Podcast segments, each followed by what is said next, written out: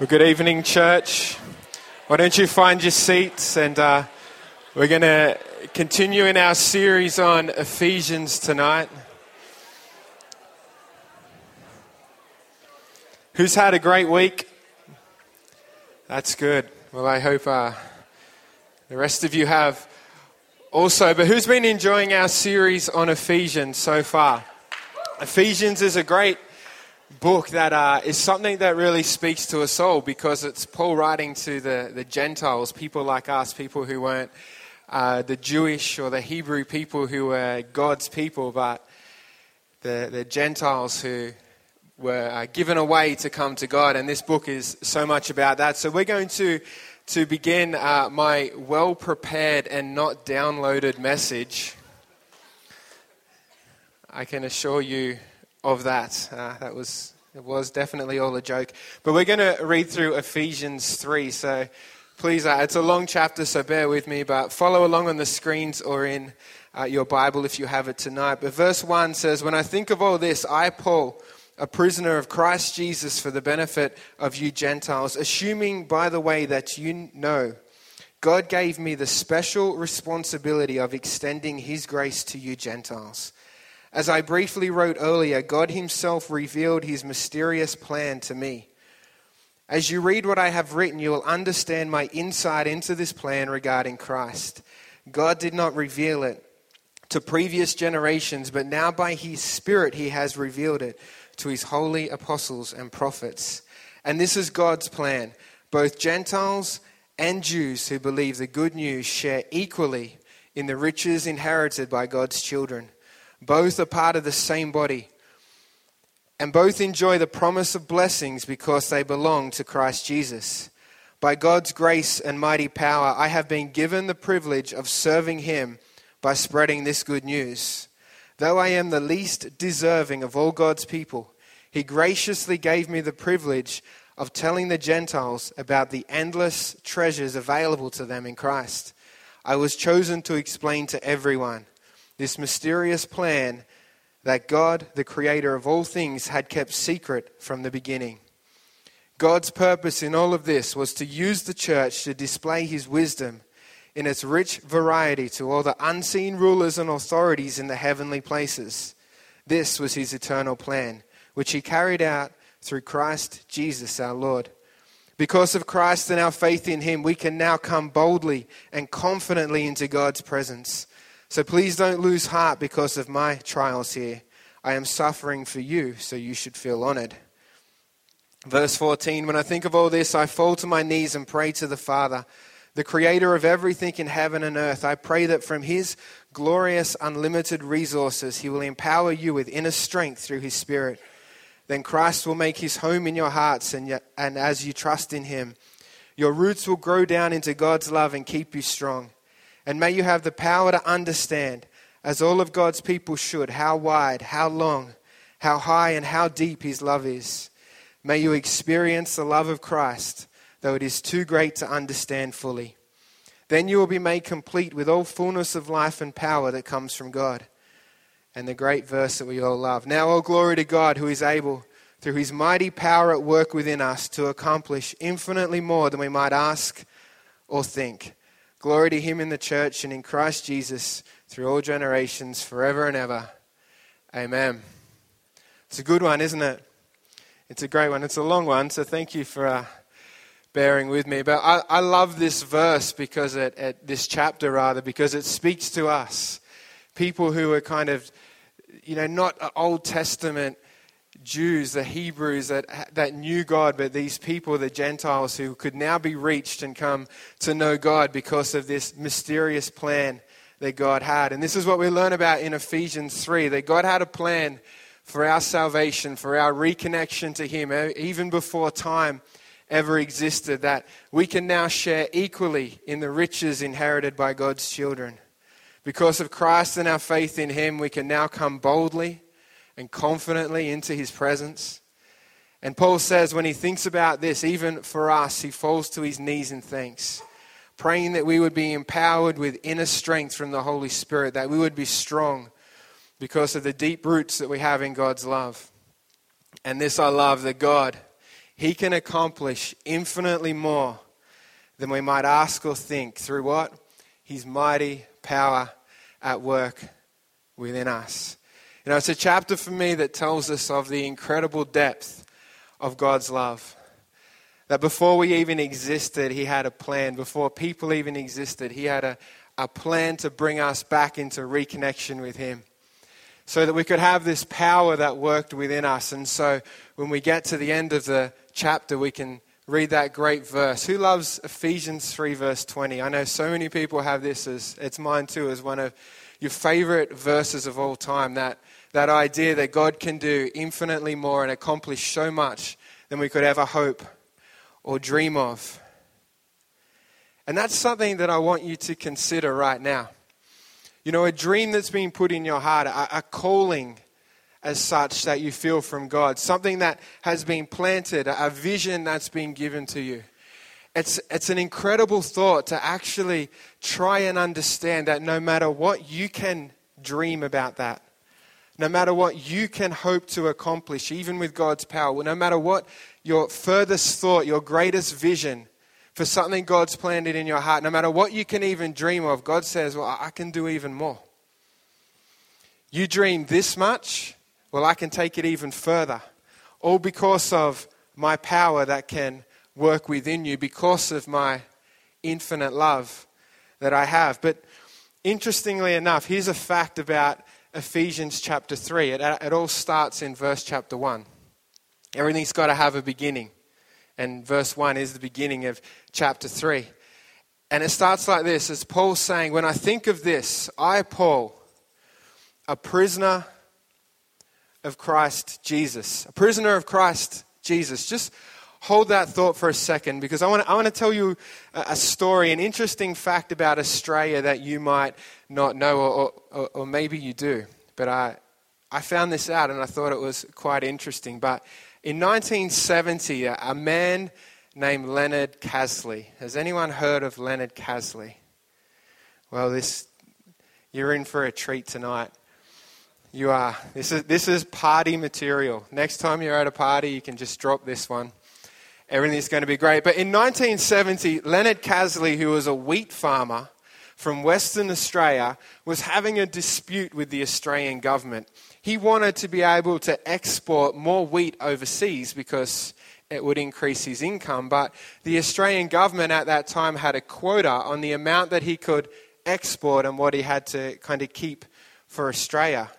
Now, he couldn't resolve this dispute with the Australian government. So he decided that he was going to um, separate himself from Australia.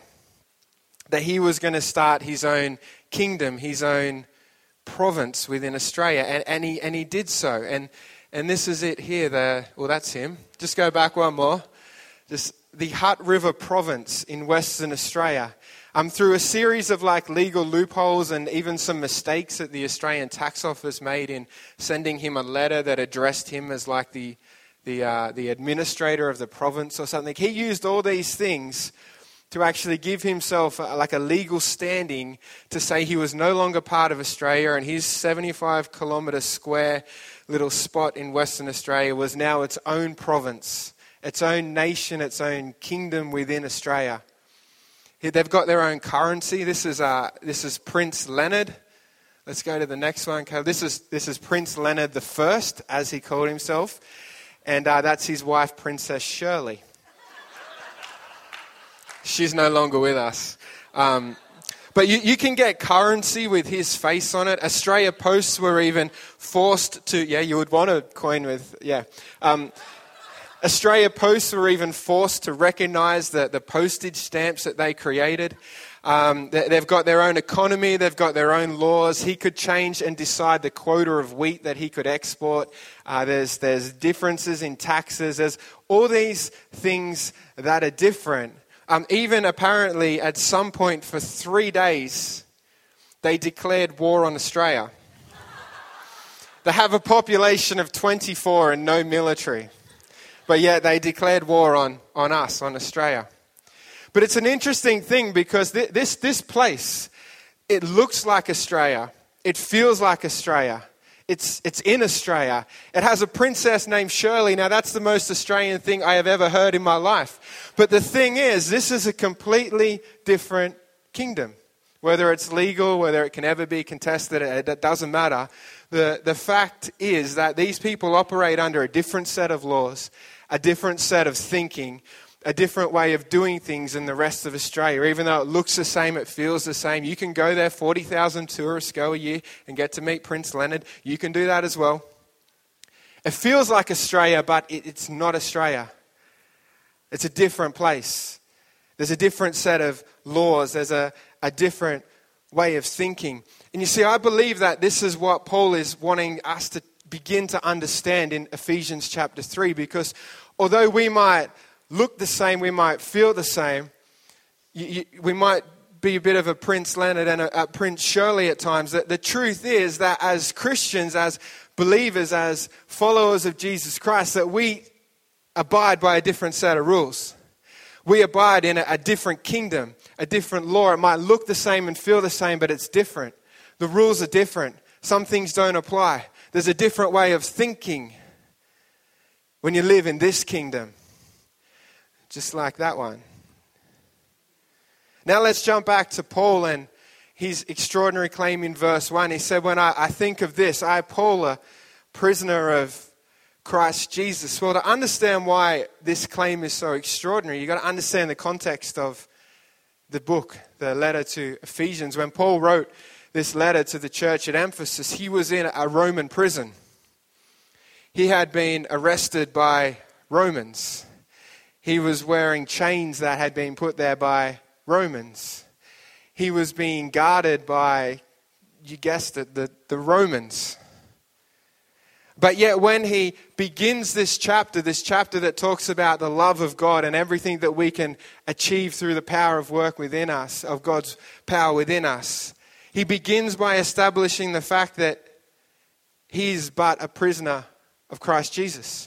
Everyone who would come to visit Paul on, on um, Roman prison day or whatever they have, you know, bring a, bring a cake and visit a family. Every, everyone who came to visit him would see him in the circumstances of the kingdom of the Romans. Chained, guarded, arrested, under their rule, living under their rules. But Paul begins this chapter by saying, you know what, I don't care what my circumstances may look like. I don't care what kingdom you think I have to play by the rules are. You may think that I'm here by the Romans' choice, but the truth is I am here writing to you as a prisoner of Christ Jesus, not as a prisoner of the Romans. You see, when Paul said that, I believe he wanted to challenge our thinking. That if we want to get to the end of chapter three and believe that everything that our heart is in our heart, every hope and every dream, everything in our wildest dreams that God can accomplish even more, then we have to firstly understand that we're not in a kingdom of limits. We're not in a kingdom of rational thinking and looking at the circumstances of where we're at. We're in a kingdom where we are a prisoner of Christ Jesus, the one whose love can't even be measured, the one who exists outside of any limit. And this is what Paul was hoping that we would understand, because understanding this key that we're existing in a different kingdom without limits is what brings us to that amazing statement of Ephesians three verse twenty, that God, who is able through his mighty power at work within us to accomplish infinitely more than we might ask or think, or as the Message says, the Message translation, God can do anything, you know, far more than you could ever imagine or guess or request in your wildest dreams. But it's only when our thinking changes that we're not a prisoner of the circumstances that we're in, but that we're a prisoner of Christ Jesus, the name above every name, the one who loves us more than anything, the one who made a way for us to come back to the Father. It's only then that through his power at work within us that we can accomplish infinitely more than we could ever dream of. All right, Adam confession time. We're all friends here, right?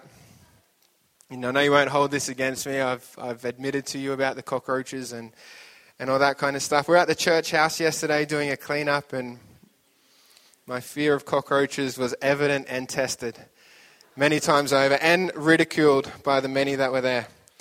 But I was grateful. It's all good. But but my confession tonight is that I am a rock nerd. And I don't mean the cool, like, rock music, like bands and music. I, I mean literally rocks. I love rocks. I'm a rock nerd. I, they fascinate me. I, I love to research them. I used to, I, I, I used to collect them up until I got married, and I wasn't. Now they're in a box in the garage, and I just look at them every now and then. But But I, I, I do love rocks, and so, uh, and you know, it's all good. And so when I was in high school, I, I, I took a science elective for my H S C, which was geology, which is the study of rocks. So I was in my element, surrounded by rock nerds all the time. It was great. We used to talk about igneous and sedimentary deposits, and, and I, no, we didn't. They were normal. Um, but I remember this time when my teacher was telling me about... Uh, about the Andes ranges in South America, the mountains that are there. And she was explaining to us, and here we go, we're going to get rock nerdy, uh, about how they were formed really differently. And it was really an interesting way where two continental plates, one is sliding under another, and it literally scraped up the, the, uh, the ocean floor and created this mountain range. Right? It's awesome, isn't it? Okay, wrong crowd. Um, but I remember her explaining to us, and I, I just found it fascinating that you can go to South America and you can stand four thousand meters above sea level and, and find rocks that were formed on the ocean floor. Uh, you can find fossils and evidence of sea life four thousand meters above sea level. Now, I don't think you need to be a rock nerd to kind of find that pretty amazing, that once upon a time, this mountain that's now four kilometers high was once the bottom of the ocean. And at that time, you know, because we've clearly established that I am a rock nerd, um, I felt like a little dream got put in my heart, that one day I wanted to go to the Andes ranges, to the mountains, and uh, and stand on top of them and, and discover this for myself. Now, if you were a rock nerd, you would feel the same right now. But you don't, because you're normal. But this is what happened to me. year eleven, year twelve, somewhere like that. This, this little dream went into my heart. Wow, one day I would love to go and see that. A dream. Something that I hoped one day. Something that... I probably read Ephesians three verse twenty and thought, yes, God, let me accomplish that dream in my life to go and stand on the Andes ranges. Well, about a decade later, I actually got the opportunity to go to Peru. And and I went to I went to the Andes ranges. And I was standing on probably not the very top, because we all know how I feel about heights. But but some kind of mountain that was pretty high. And I was in an old, it's incredible. Um, it wasn't that one, because that's high. Um, but I'll tell you something. I I, I went with uh, Jan. Where's Jan? Jan's a friend of ours. And, and uh, I went with her and her husband. And I, I confessed to her tonight, oh, I can't believe you're here. Like, I'm going to tell this story about Peru. And I couldn't find my photos, so I just Googled them. And now I can't. Because you're here, you'll know it's not true. I have to confess. So this is Google Images. This is somewhere in South America, not exactly where I went.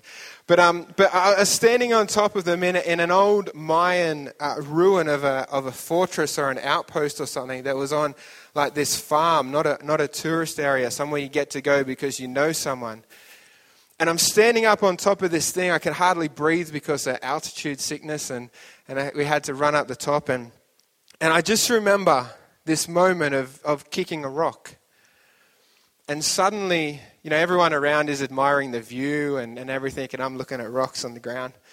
And um, I suddenly remembered this moment that I had almost ten years earlier where this where this dream had been placed in my heart to one day go here. To one day go and, and be there. And, and there I was. I, I hadn't really thought about it, but but th- there I am standing on top of this mountain in Peru, thousands of kilometers from home. And I'm remembering that a decade earlier that, that a dream had been put into my heart. And it wasn't the realization of remembering that dream. It was the realization and the understanding of how incredible God is when he works. You see, I wasn't there because I, I, I had gone on a holiday. I wasn't, I didn't sign up for a Kentucky tour and travel around South America in a bus with a bunch of friends. I, I wasn't there for work. I was, I was there because at that time I was, I was serving at a church, a different church as a youth pastor. And and my pastor, who's Jan's husband, he came in and said to me, look, I'm going to Peru to minister some, to some churches. And they, they have said, have you got someone who can come and, and spend time with our young people? I want you to pray about that and, and come. And, and I did. So when I'm kicking this rock on top of this mountain, thinking about how amazing it was to see a, a sedimentary rock in a place that should have been an igneous only deposit. You're all thinking that right as well? Good. I'm, I'm thinking how amazing God is. That when a dream gets put in your heart, that through the right circumstances, through his power at work within you, no matter how foolish or silly or insignificant that dream can be, but when his power is working within you, even more can be accomplished. Never would I think that I could be standing on this mountain getting to see this thing. But never also did I think that I would have the opportunity to travel to Peru for three weeks and visit four different churches and minister to their young people.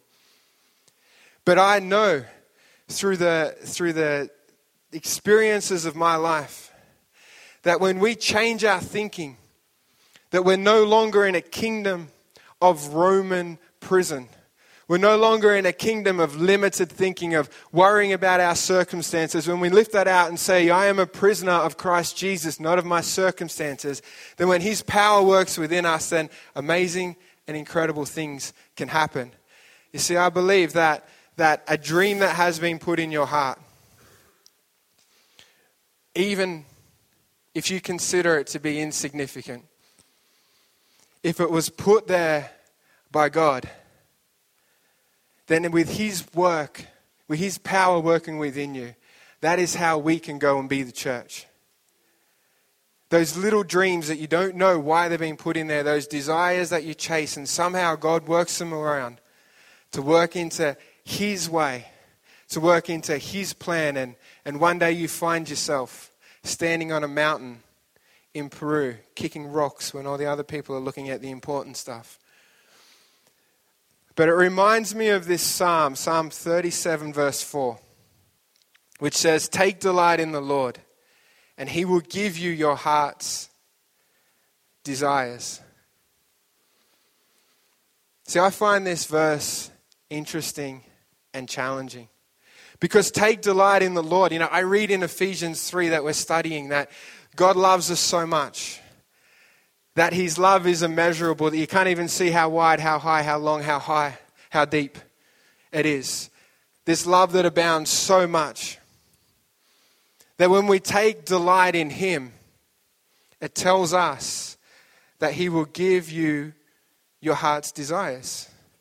And that brings us down to the end of chapter three, verse twenty. That everything that we can dream of, well, God can do infinitely more. But the thing is that Psalms wasn't written in English, and it was written in Hebrew. And, and this phrase, and he will give you, is something that's not actually translated too well across to English. Because when I have read that in my life, and, and, and, and maybe it's happened for you as well, and he will give you your heart's desires, we, we begin to think, well, does that mean like the car that I want to drive, the house that I want to live in, the income that I want to earn, the places I want to visit, the things the things I want to do, are they my are they my heart's desires that God wants to do infinitely more and accomplish within me? But if we go back to the Hebrew word that's in this verse, and he will give, It's the word Nathan. It's spelt like Nathan. Nathan. But it has a different context. It's not saying that, that he will grant you the desires of your heart. It's saying he will put, he will place desires in your heart when you delight in him. You see, that's the whole thinking that we have to change. It's not the desires of our heart that God wants to accomplish infinitely more with. It's the desires of his heart that he places and puts and sets in our heart when we delight in him. That's where the power that God wants to work within us.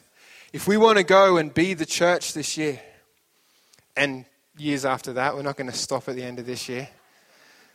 But if we want to go and be the church, our thinking has to change to align with God's. We've got to realize that we don't live in a, in, in a Roman prison that has limits and constraints, but we are a prisoner of Christ Jesus, who is absolutely limitless. But also, when we delight in him, when we're spending time with him, hearing from him, that's the time when he comes and he sets desires in our heart. And they're the things that he wants to take with his power working within us to accomplish so much more than we could ever hope or dream of. That desire that's in your heart to go and be the church, to start a go mission, to head out at ten o'clock on a Friday night when you'd rather be in bed, but go and help a young person who needs help. Those desires that are in your heart, they are placed there by God because you have delighted in him. And he wants to take that desire and accomplish infinitely more because his power is at work within us. Understanding that we now live in a limitless kingdom. We might not have the privilege of having Prince Leonard and Princess Shirley, rest her soul. But we have Christ Jesus, and we are a prisoner of him. And that is incredibly better than having a coin with Prince Leonard on him. Let's pray as the, the band comes. Lord, I thank you for your love for us, that it is so immeasurable. I thank you that you want nothing more than for us to delight in you, so you can fill our heart with promises, with vision, with dreams and goals, that when we stay delighting in you, that your power can work within us and we can see so much more accomplished. So Lord, for us as a church, God, I pray that you continue to speak to our hearts, that you continue to give us dreams and visions and desires for how we can go and be the church.